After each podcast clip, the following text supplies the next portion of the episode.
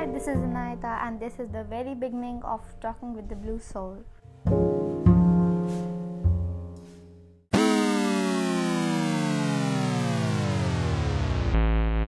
Thinking about first breakups are terrible, especially when it's your fault. Like, what are the basics of the first breakup? You'll seeing your partner with someone else and feel like dhoka. You both don't work out or something else. Like, these are the main reasons for a breakup, I guess. And uh, I think so. Sometimes we need to move on, but some people can't. And that's the whole podcast is going to be all about. We have heard two people sitting in a tree when one of them says we need to talk, the other feels terribly scared and says we can handle this.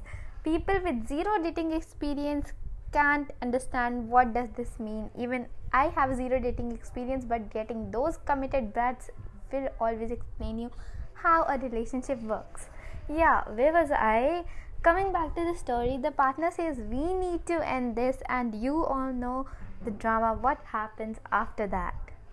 Usually, your best friend after a breakup is sad music. Like you're sitting in your room and listening to the sad songs and feel that high new like a movie scene.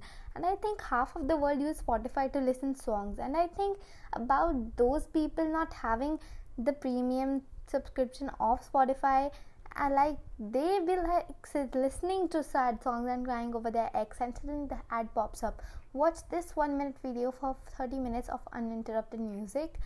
So do their tears stop for that one minute too? I mean they don't have a feel of sadness or juta pyar on which they can cry. So there's so much confusion in the period of breakup. So talking about boyfriends and breakups i want to talk about my ex-boyfriend when Oh, wait. Did I actually said that? I never had a boyfriend though.